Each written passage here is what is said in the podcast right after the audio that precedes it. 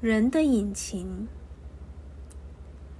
要确认一个人是否活着，就要先确认他的引擎。例如，叔叔，二十年前卡车载走了他的脊椎，但依旧保留他的引擎，像一部待废车，待在房间，用梦去很远的地方。任由疼痛对他展开铁钳，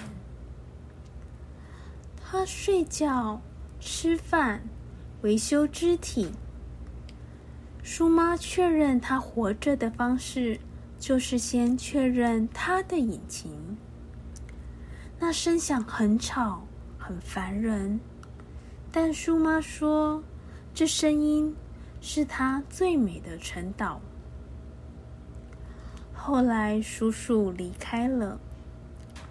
八月的某个夜晚，台风压制了叔叔的声响。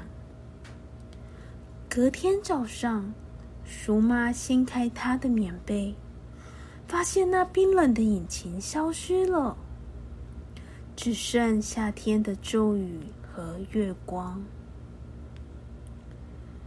房间空了好一段时间。直到鼠妈的孙子出生，才又多了一部引擎。